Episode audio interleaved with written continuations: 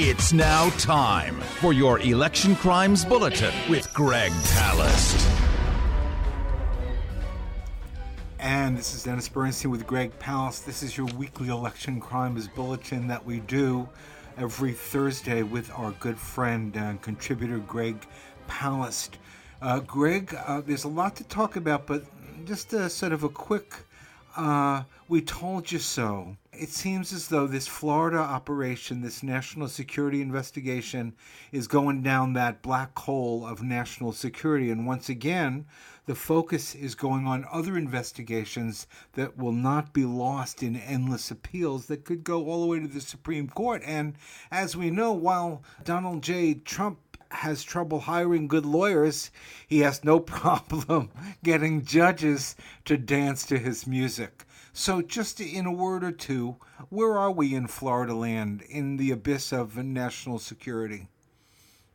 Well, let's keep in mind not only did uh, Trump appoint the judges as president, but uh, his lawyer, Roy Cohn, was the guy who had his hand in, in uh, basically was able to veto any judge he didn't like sitting on the bench for many years in New York and, and beyond. So Trump has always had a kind of legal path that none of you that that uh, normal mortals don't have.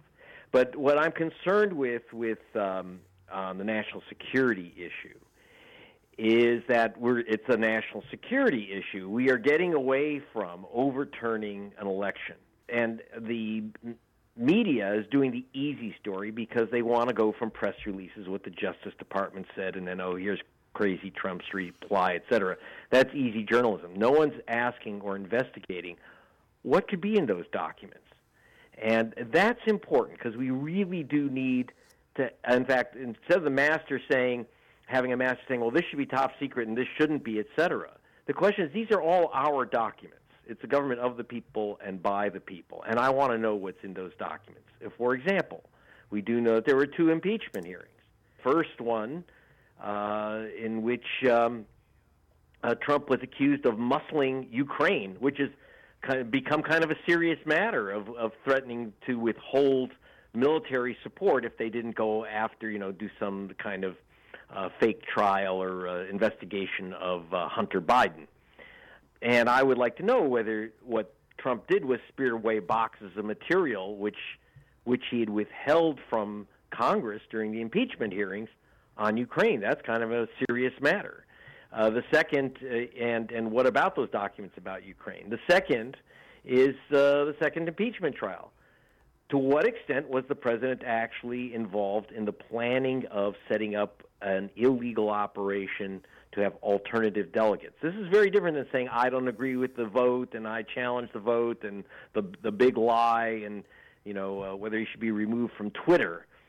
I'm talking about whether he was actively involved in this planning and whether you can take the the evidence of criminality and simply mark it top secret and it gets put away. I mean, so I'm I'm less concerned about these being national security documents than these being important American documents for possible prosecution and review of what happens. And no one seems to be going after the substance it's all about national security. And I'm sorry, I've never been a big a big fan of those uh, as a journalist, as an investigative journalist. Well, that, that's see, that's what blows my mind. Uh, designations, right?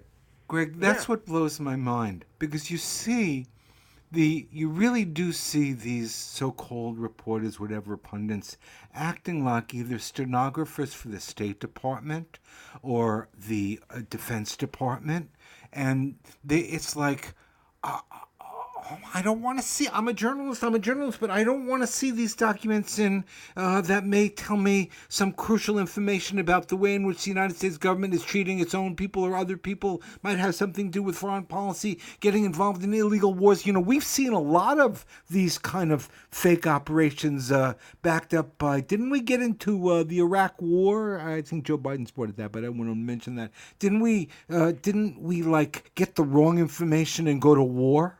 The wrong secret information? Yeah. How many I times? Is, yeah, exactly. This is a good time to have a discussion about the value of of massive secrecy in a in what is supposed to be an open government. And I'm very concerned because, after all, uh, what is Chel- what was Chelsea Manning charged with and, and convicted of, uh, and what is Snowden facing uh, prison, and of course Assange facing a life in prison supposedly for revealing secrets. But what they're doing is they're revealing truth that our government is hiding from us. You know, one thing I did, you know, because I spent a lot of time with the WikiLeaks documents.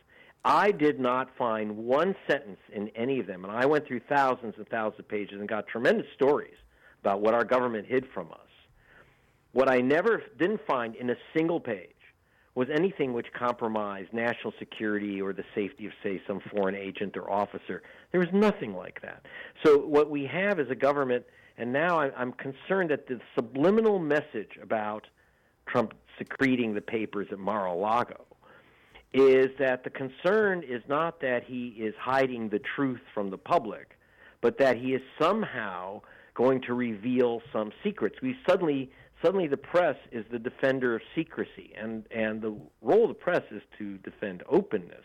So the question is from a public policy view and from a journalist view what Trump has done is hiding the truth in the basement or in his in his uh, closet in Mar-a-Lago. It's not about oh my gosh, he had some top sec- uh, some some uh, top secret document that uh, that one of his uh, Russian res- residents at Mar-a-Lago playing golf will sneak in and and and capture. That's I really don't care. Okay, uh, I think that that uh, most of the world knows that we have nukes. we can blow them.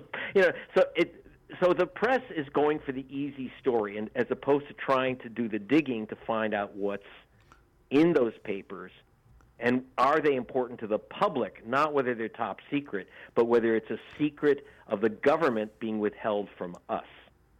Sunlight is disinfectant. Could you imagine somebody hands one of these dudes the Pentagon Papers, the modern version, and they say, oh, this is a government document. I better go right back and give it back. I don't even want to see it. I'm covering my eyes because I don't want to see well, what the U.S. I've government or any government is up to.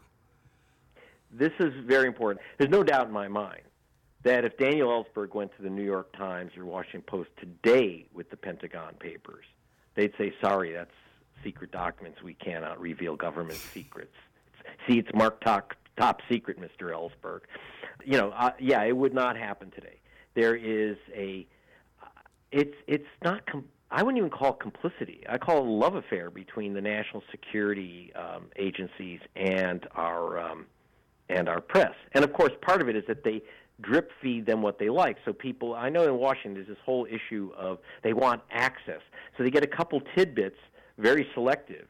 And you know, we we saw it finally hit bottom actually during the war in Iraq when Judith Miller was embedded at the Pentagon from the New York Times and the key thing is the Times did not say that she was embedded and being given BS, where she was writing articles saying, ah, the government's not telling you, you know, that in fact Saddam's weapons of mass destruction are worse than they're even revealing. So it's, you know, I'm very concerned about this new system of uh, in which journalists are going out of their way to protect national security. That's not our job. Our dis- our job is to reveal the truth, and sometimes it's difficult, and frankly, sometimes it's even dangerous. After all, Daniel Ellsberg was revealing the entire analysis of the war in Vietnam while it was on. If you could ever make a case that someone was endangering lives of our soldiers by revealing secrets, it was Daniel Ellsberg. But at least we had a finally a judge who said, you know, we don't have an Official Secrets Act in the United States. So, you know, again, we're bringing up this issue of, of uh, distraction? I mean, should Donald Trump be allowed to just uh, uh, deep six files, just secrete them? You know, again, I want to know what's in those empty folders that they found. But I'm right. more concerned about not whether it reveals our nuclear secrets. I doubt if Donald Trump has taken that stuff or even knew he had that stuff. I suspect that it has a lot to do with the two impeachment hearings and what was withheld from us. And that's what we need to know. I'd like that stuff made public, not determine whether it's top secret or not.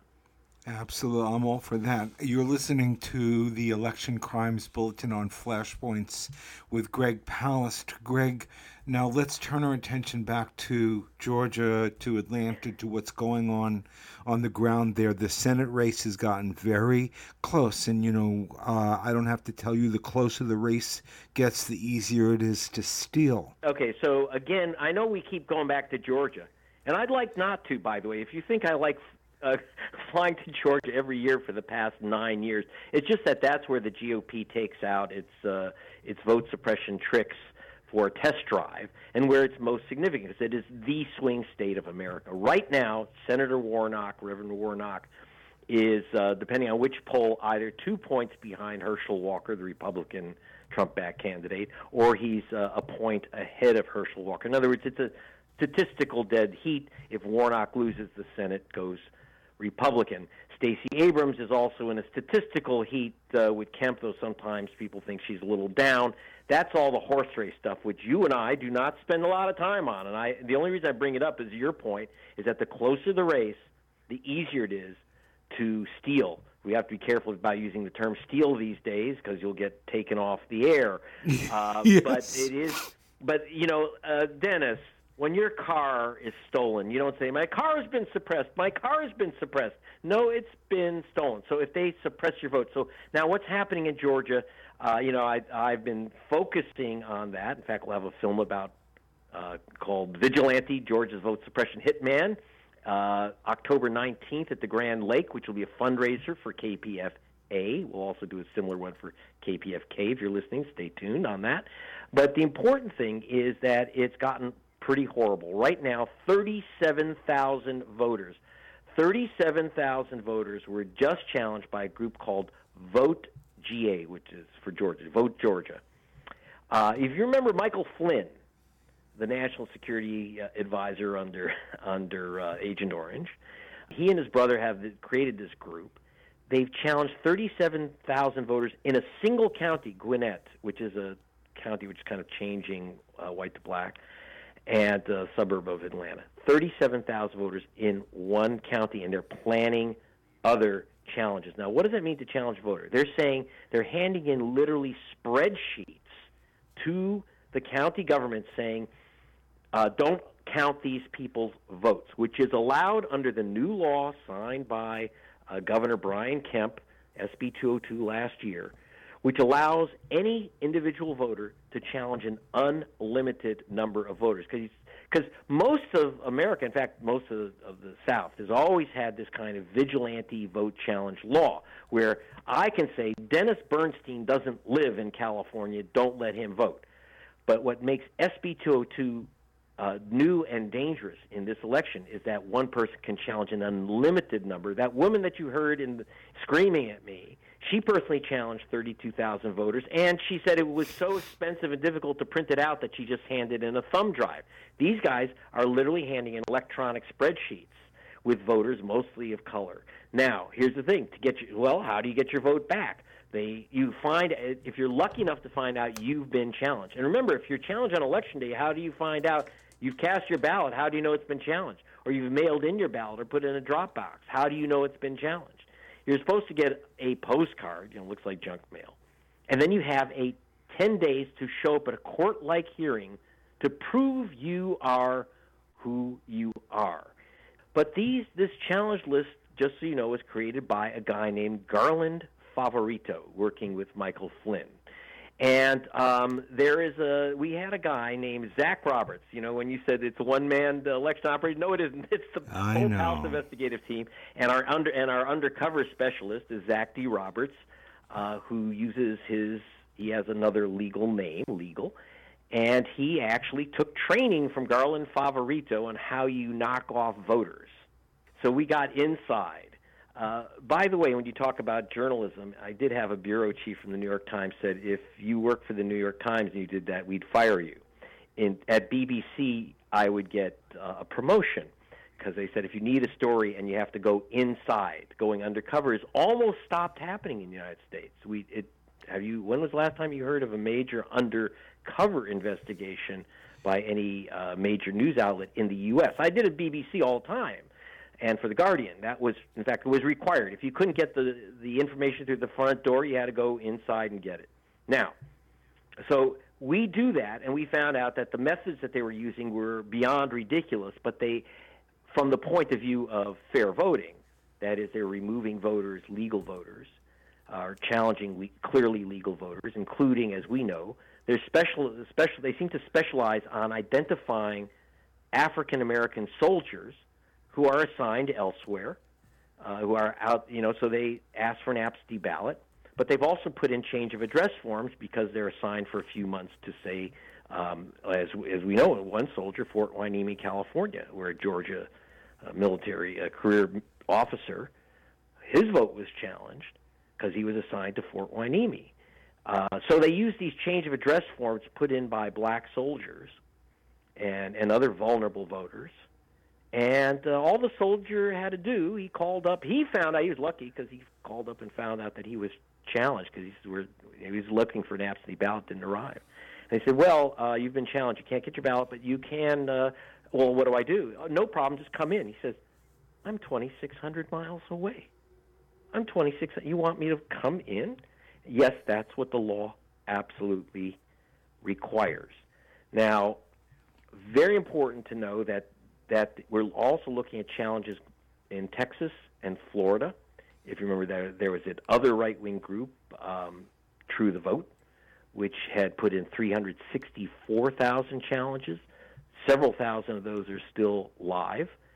And, and again, the closeness of the race means that, oh, put it this way, it's real simple. We all know that uh, Joe Biden won Georgia officially by less than 12,000 votes. You knock off 37,000 black voters in just Gwinnett.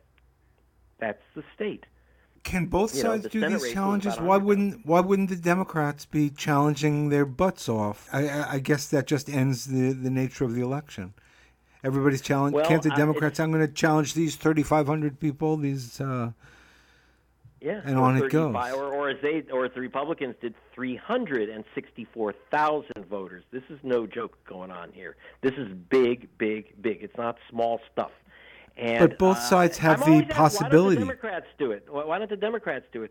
Yeah, uh, that's that's I'm the question glad that we they get. don't. I, I don't give them advice, but I you know I don't think that that we should have a, a vote suppression Olympics in Georgia.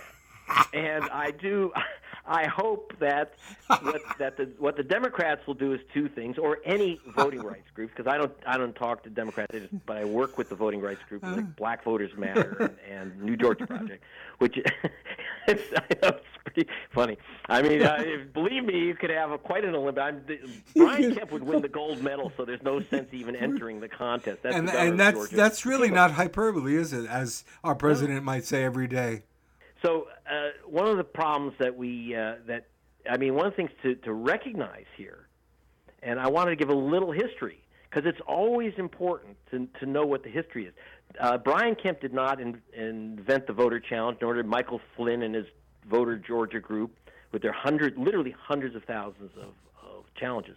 It was first the first mass challenge of voters was conducted by a guy named Eugene Talmadge, who was running for governor of Florida in uh, he'd already been governor. He was rerunning, and Franklin Roosevelt had promised voters, uh, black soldiers, that when they returned to Georgia, they would be uh, allowed to vote. So he used the same challenge method used by Brian Kemp, Talmadge, but he told his uh, uh, backers that was that at that time that was the Ku Klux Klan. He was their candidate to challenge black voters, and they filled out mimeo sheets. But at the time, they only challenged one or two voters at a time because they, they didn't have computers.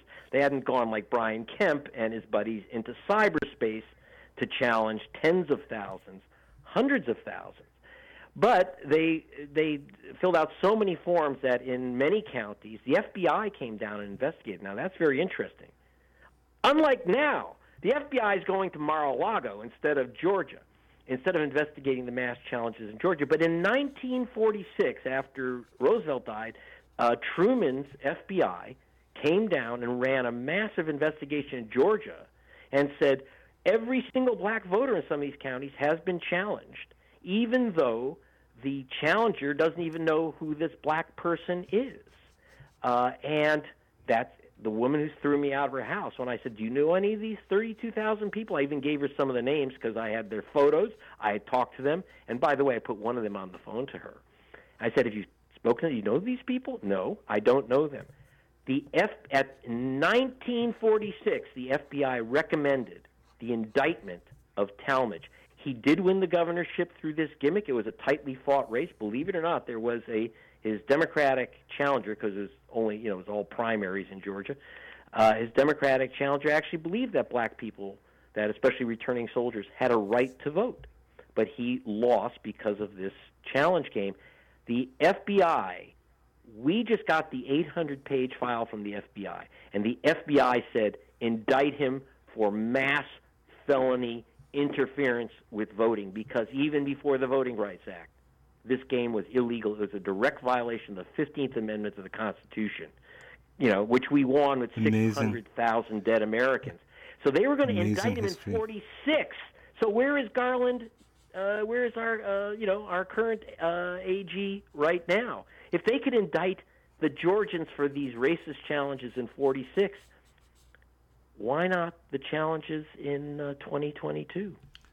Well, that's a good question, Greg. We're running out of time, so let's uh, maybe mm-hmm. we can conclude with a, uh, a, a, sort of a brief reminder, background reminder on the the DA's case, uh, because that's a real uh, live wire case, possible RICO. Remind people what that's about. Okay, so we now have uh, Fani Willis, the district attorney for Fulton County, which is most of, of Atlanta is uh, has impaneled a grand jury with the approval of Republican judges. Just so just so you're clear on this, you know, it's not because she's been accused of that this is all political uh, hatchet job. Right. It was Republican judges who impaneled a grand jury. Uh, were looking into whether uh, Trump or associates, including Rudy Giuliani, uh, True the Vote, and uh, operative Cleta Mitchell, and others, uh, Lindsey Graham improperly attempted to uh, influence and interfere with the election by creating a list of alternative electors who were never ran for election. That is to rep- to represent a presidential candidate. It's a crime. It's a felony, go to jail crime. So that's continued. The one thing is, as you know, we've talked about it. Governor Brian Kemp was subpoenaed, and he had he did every type of rain dance, somersault, it was quite a, a, a jiggle contest there with, with Brian Kemp avoiding speaking to the grand jury, even though he's just a witness. They, Fani Willis even said you could testify by Skype, believe it or not, with his lawyer next to him. This is never done to accommodate him because he says, "Well, I'm running for you know reelection. I don't have time," which is a whole new, you know, a whole new uh, interesting argument. A judge said, and uh, we're going to hold his uh, deposition uh, before the grand jury's testimony until after the election. And I'm concerned about that because the truth is, I think if the guy is running for governor, we should know what he knows about interference in Georgia's elections and whether he participated and what happened. I think that the voters of Georgia really ought to know what happened in his calls with President Trump. Did he really say, no, I, am not going to change the vote? Or did he really say, uh, I'll just call the guy who works for me down the hall the Secretary of State? Because then Trump called the Secretary of State. I would like to know. I mean, I think that the Georgia voters need to know what does Brian Kemp know and when did he know it? You know, the question we used to ask about Richard Nixon during Watergate. But we will not get that answer because he won't be required to testify until after the the election. And this is slowing up the whole process of a potential indictment uh, against those in, involved. But it's a very serious case, and unlike the federal government, Fani Willis is not a political operative, and they are less restricted in Georgia by the rule that the Justice Department put upon itself that it can't bring prosecutions which may in some way uh, influence the outcome of an election. But think about that. That's kind of odd. If someone is a criminal, let's say that Donald Trump is found to be a criminal. Well, then we kind of ought to know that if he's going to run for reelection. One would the hope. information is should be public. It's not about influencing the election. It's about providing information to the public making a decision on an election.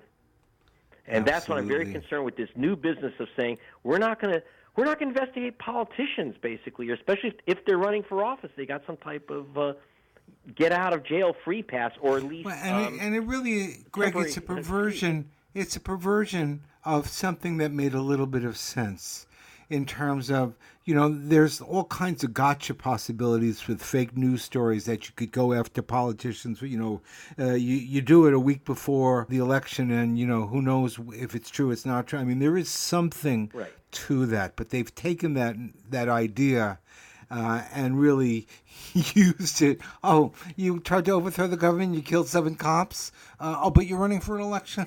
Uh, okay, we'll get into that later. So that's yes, where we well, are. I thought you know it's being used weirdly as a shield when it was supposed to be used to prevent manipulation of elections by Right. you know by rogue prosecutors. Instead, it's become a, a strange shield, which is which is widening. And you know, again, we go back to the idea: what should a voter be allowed to know? Oh, we'll tell you later whether you voted for a criminal. Really? That's Yeah, our new standard. I'm getting very concerned about this new uh, politician protection racket.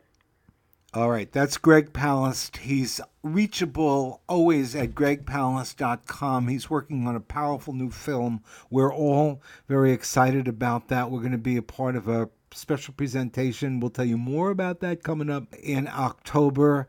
Greg Palast, please stay safe and uh, keep the good information coming in for the Election Crimes Bulletin with Greg Palast at gregpalast.com. Stay safe, Greg. I'll try.